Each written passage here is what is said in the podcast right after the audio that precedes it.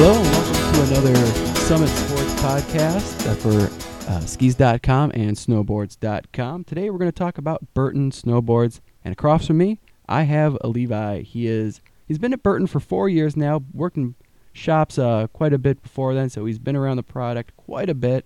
Now Burton is fairly unique from channels in the snowboard to EST in the bindings, and something similar but not quite BOA in their boots. So I'm going to start off by saying, Levi, how's it going? And thank you for doing this.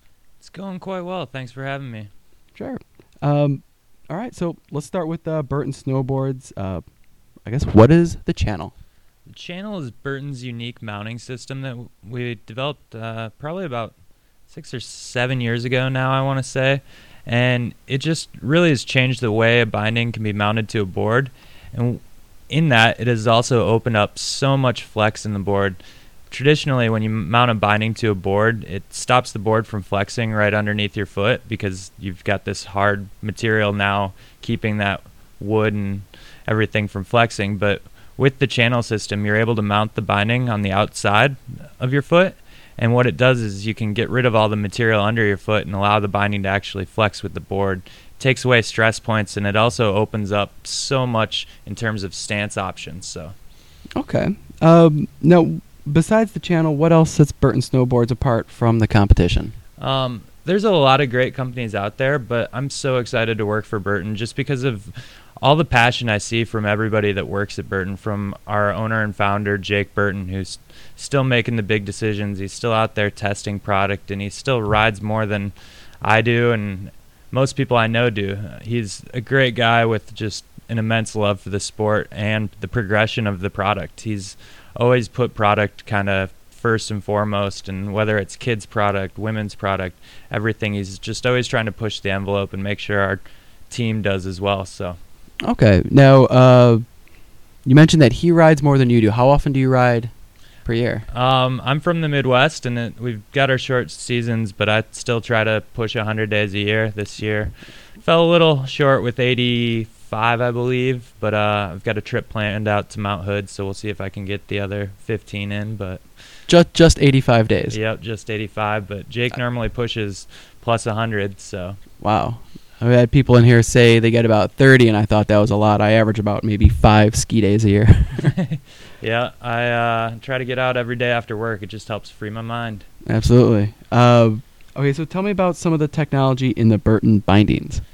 Burton bindings are awesome. I think they're some of our more unique. I mean, there's only so many ways to build a snowboard right now, and we're still trying to push that. But in terms of bindings, I'd have a hard time putting my feet in anything else, from things like EST, which stands for extra sensory technology, which pairs up with that channel system, allowing your binding to flex underfoot, to other things like the hinge, which is on some EST bindings that allows for a little bit of side-to-side pivot of the heel hoop, so you can basically load up the tail or nose of your board kind of like you would a skateboard ollie and not have it feel too rigid side-to-side, but still get the heel-toe response out of it. Other amazing things that I have a hard time doing without nowadays are things like the heel hammock, which comes in few of Burton's higher end bindings, which just is this rubbery type material that really locks onto the back of your boot and holds you down in it. And even on our lower price point bindings, we've got things like reflex, which can be put onto any type of board but allows for some flex underfoot. It's not quite as much as EST, but it definitely helps open up the flex pattern of the board and take away the stress points on the outside of the binding. Okay. Now let's go on to boots.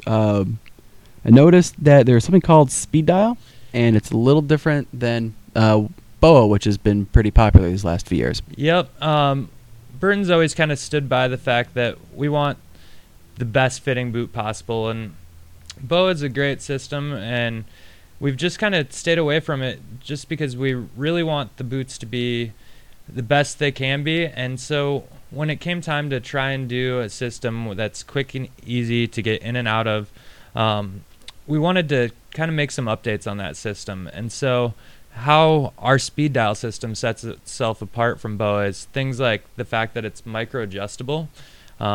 Once you're in that boot, say you tightened it a little too much, you can actually back off just a little bit so that You don't have to pop it open and start over like the BOA system. Also, instead of using a metal cable, we're using a lace that's kind of like our lace that we use in Speed Zone. And it basically, by not having a metal cable over top of your foot, we don't need to reinforce it with plastic. So the nice thing is there, you don't have this hard material right over the top of your foot giving you cramp points or anything like that. It's also easily adjustable, and also can add different color pops to your boots because we can throw different color laces in there too. So, okay, the with the metal from the BOA differing from the lacing that you guys have, it's still just as durable, right? Yes, it's still a very durable material. It's this company out of New England that we work with called New England Ropes, and they're known for making shipping ropes back in the day, and they've worked with us quite a bit to just come up with the strongest possible cable or rope for our boots. They also do a lot of climbing ropes, things that other people trust their lives to, and yeah, it's definitely much stronger than even your traditional boot lace. So, yep. Okay. What else could we expect for boots this year? Burton just always pushes the envelope in terms of fit, comfort, and performance, and I see that with some of our product developers. These guys are riding tons of different boots. They'll always be going in, like, taking breaks. I'm like, why are you guys taking a break? They're like, oh, we need to try a different boot. And these guys, they might ride 80 days a year but try out 3 different boots a day, and so they're always just doing a ton of testing, trying to really perfect our boots. And we've been doing it for a long time, and there's just so much R&D going into each of these boots. Like, they told me a story about using a cadaver leg to basically test pressure points in a boot, and doing x-rays with little steel balls in there, just things that I know other companies aren't doing out there. So in terms of what to expect from our boots, just so much thought has gone into them that I expect them to be the most comfortable boots out there. Okay.